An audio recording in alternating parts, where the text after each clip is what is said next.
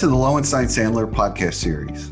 I'm Kevin Iredell, Chief Marketing Officer at Lowenstein Sandler. Before we begin, please take a moment to subscribe to our podcast series at lowenstein.com slash podcast or find us on iTunes, Spotify, Pandora, Google Podcasts, and SoundCloud. Now let's take a listen. Thank you for joining us on Don't Take No for an Answer.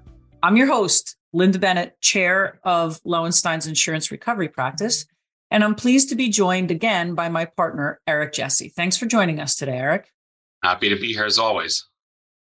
So, Eric, you know our job is to fight the good fight on behalf of corporate policyholders to secure coverage for their claims. And sometimes our clients face substantial claims where we have to look beyond the primary policies to the excess policies for additional coverage. And in those circumstances, Policyholders expect the excess insurers to honor the primary insurer's acknowledgement of coverage if and when that happens. But policyholders are starting to get a rude awakening, as you and I have seen recently, because we're seeing situations where excess carriers are saying, nah, I'm not bound by what the primary insurer determined on this claim. I get to have a fresh look and make my own coverage determination before I have to pay the claim. So today, you and I are going to discuss this issue in more depth and what policyholders can do to protect themselves. So I want to start off with the basics. What exactly is an excess policy? Right. So when a policyholder is working with their broker to place an insurance policy, oftentimes the policyholder may have needs for a substantial amount of limits. And in that circumstance, a single insurer may not be able to supply all of the limits of liability that are needed in that case, an insurance broker is going to construct what we call a tower of coverage that will be made up of a primary policy and one or more excess policies that sit on top.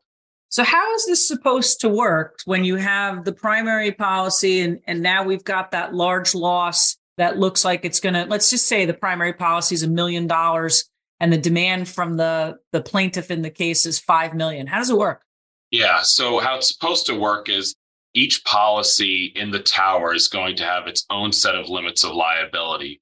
So, in the scenario you just mentioned, a primary policy with a million dollars of coverage, when that million dollars is eroded by either payment of defense costs or settlement or judgments, the policyholder should theoretically be able to go up that tower to the next excess layer as the loss reaches those layers. So, after the million dollars, you look to your first layer excess carrier up to whatever their limits are going to be. Now, when I look at excess policies, sometimes the primary policy will be 98 pages long. And then I get the excess policy and it's five pages long. And I see reference in there where it says that the excess policy is going to follow form to the underlying policy. What does that mean? Exactly. So the way it's designed is what follow form means is that at a general matter, the excess policy is going to incorporate the key terms and conditions from the primary policy. And the reason for that is it's designed to make sure that the coverage is seamless so that, that if the primary insurer acknowledges their coverage obligation, the excess carrier should as well and be able to step in as soon as the primary layer is exhausted. Right. So our clients think they're in the clear once they finally get the primary insurer to say, yes, I'll defend this claim yes, I'll cover this claim. We think that now it's just a matter of as each dollar is spent and we go up to the next layer, that excess insurance company is writing their check.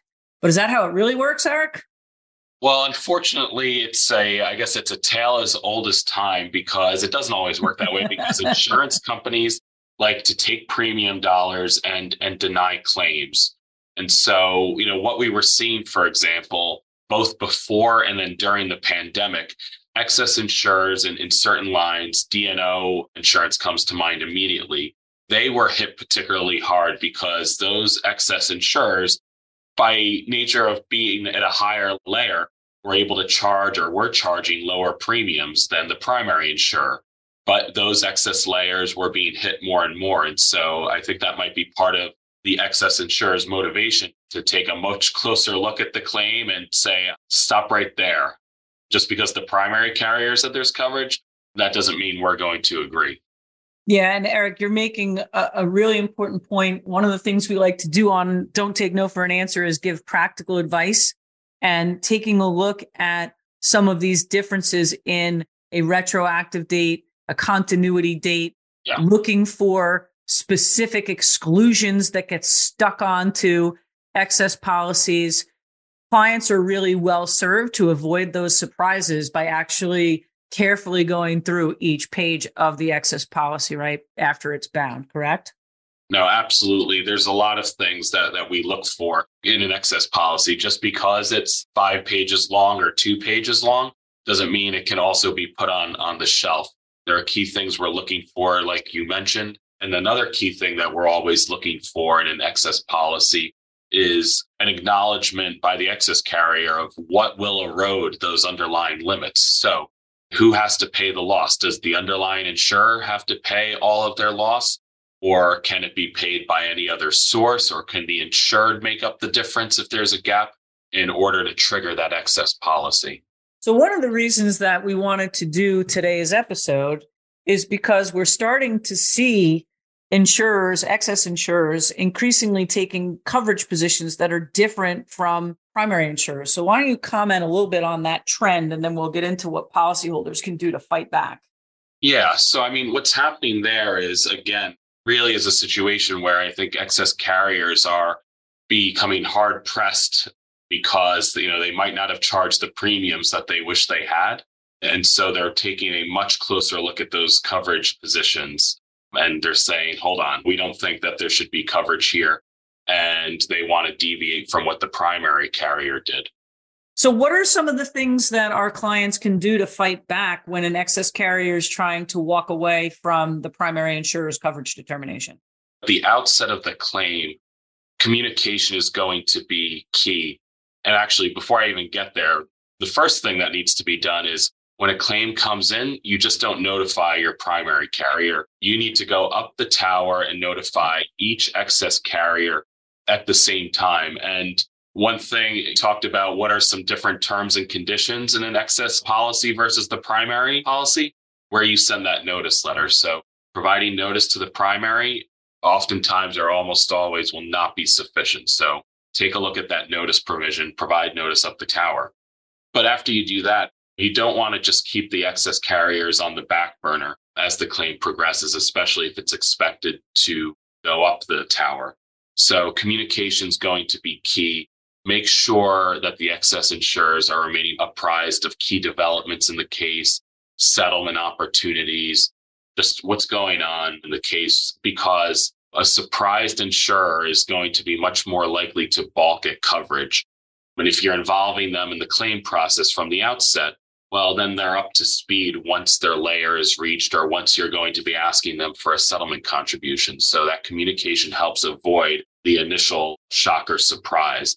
And the other thing it does is if the excess carrier is going to be difficult, you've created a strong factual record that you've done what you need to do as the policyholder to make it more difficult for them to to walk away if they want to try and deny coverage. Yeah, so I want to pause here and just reinforce some of the things that you said and really bring our experience to bear. The point that you made on notice is so important because a lot of clients, you know, we, we start out with some wishful thinking that this claim isn't going to be that large. And you'd be surprised the number of times a seemingly small claim morphs into a very large one once the litigation gets up and running. So I totally agree. Putting all carriers on notice right at the outset, very important. On the point that you made with communication, again, a lot of our clients have large self-insured retentions, for example, on D&O policies where they have to incur costs. And then once that self-insured retention is satisfied, you start giving it to the primary and up the tower it goes. I'm a very big fan of providing those defense cost invoices all the way up the tower as they're being incurred. These are ways to really lay the groundwork later when the excess carrier wants to come in and Monday morning quarterback. When you've got a solid record showing that they've been getting the status update reports from defense counsel, they've been getting the bills as they've been incurred. Our clients are really now starting to bat those excess carriers into a corner because they've been in the loop from the very beginning and they won't be surprised, but you're also actually taking arguments away from them by giving them that information as the claim proceeds. So, why is the primary insurer's position going to be so compelling? There's the reality here. We alluded to it earlier, which is insurers don't willingly pay claims and they don't pay claims that they think are covered. So, if a primary insurer is stepping up, they're providing a defense, they're paying the defense costs, they're paying contributing settlement dollars. That is strong and frankly persuasive evidence that coverage truly exists. And I think that as a practical matter, a court will very likely be persuaded that there is coverage and that the excess insurer is taking the wrong position. So let's talk about some recent case law. I mean, part of the reason that we're having this discussion as well not only that our clients are starting to experience disputes on their own claims, but we're starting to see the case law in this area really develop. I like to describe it as there used to be a gentleman's agreement all the way up the tower. And as these policies have gotten more complex and claims activity has increased over the years, we're seeing carriers, excess carriers push back. So that then leads to case law. So what's going on on the legal landscape with this issue, Eric? Yeah. So as we see excess carriers trying to push back on a primary carrier's position, there has been this development of law. And what we're seeing in, in many cases, there's been some policyholder friendly cases out there where the excess insurer has essentially alleged that the primary carrier improperly tendered their limits. And so because they improperly tendered their limits, the excess carrier is layer is, is never triggered. But what courts are you know saying in response to that is they're essentially rejecting that improper erosion argument. And there's a recent case out of the Ninth Circuit of the Axis reinsurance case, which is a strong case for policyholders, where the court recognized again, number one, that primary carriers are not just easily going to turn over their policy proceeds, and what the excess carrier needs to show if they want to try and show improper erosion is a very high standard, fraud or bad faith on the part of the primary insurer. But absent that, the excess carrier is not going to be in a position to, to second guess the primary carrier. Now, from the policyholder perspective, we haven't seen courts go so far as to say that an excess carrier is bound by a primary insurer's position, but at least you have cases like this Axis case that is really boxing in the excess insurer's ability to second guess the primary carrier.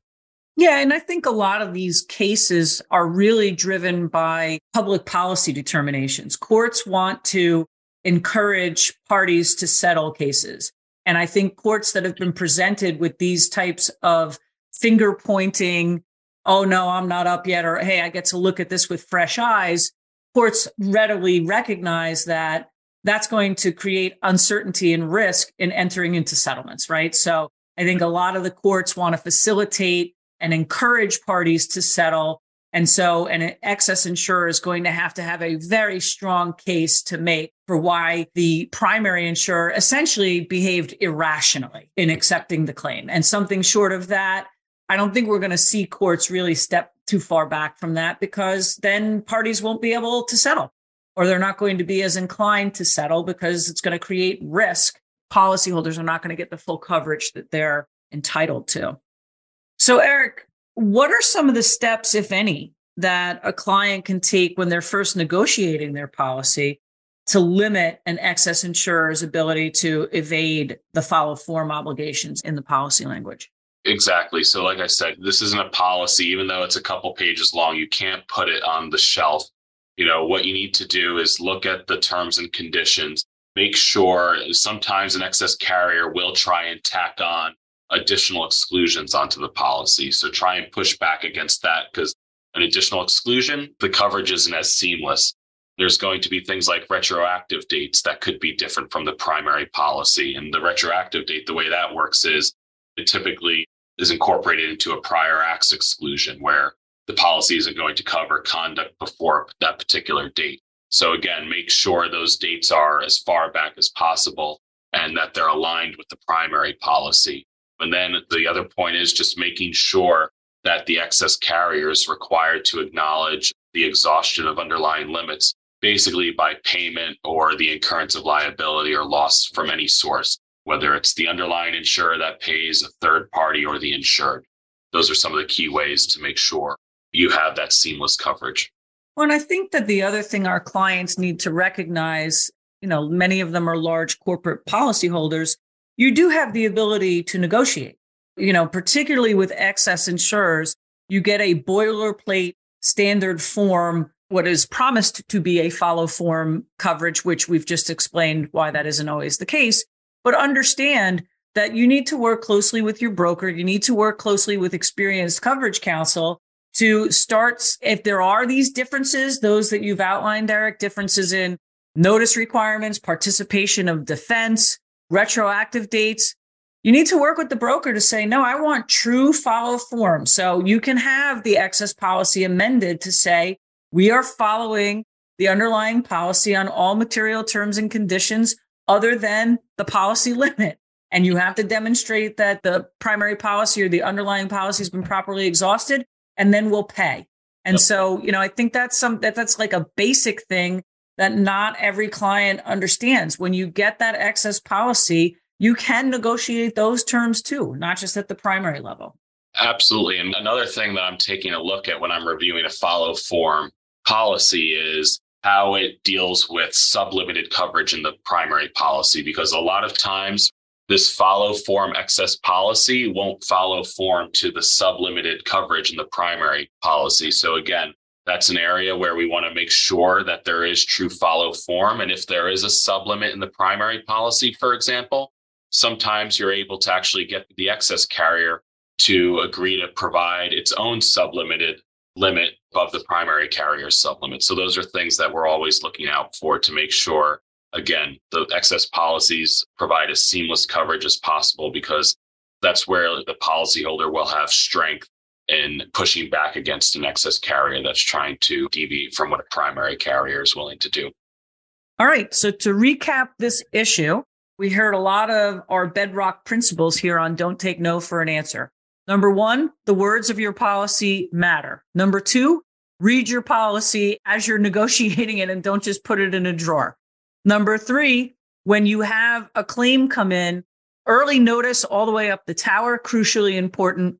Early and often communication as the claim is proceeding, really, really important. And finally, and most important of all, if an excess carrier is telling you, no, I'm not going to pay this claim, don't take no for an answer. So thank you, Eric, for joining me today on a cutting edge or a developing issue. Appreciate your insights as always. Happy to be here as always. Thank you. Thank you for listening to today's episode. Please subscribe to our podcast series at lowenstein.com slash podcast or find us on iTunes, Spotify, Pandora, Google Podcasts, and SoundCloud. Lowenstein Sandler podcast series is presented by Lowenstein Sandler and cannot be copied or rebroadcast without consent. The information provided is intended for a general audience and is not legal advice or a substitute for the advice of counsel. Prior results do not guarantee a similar outcome. The content reflects the personal views and opinions of the participants. No attorney client relationship is being created by this podcast, and all rights are reserved.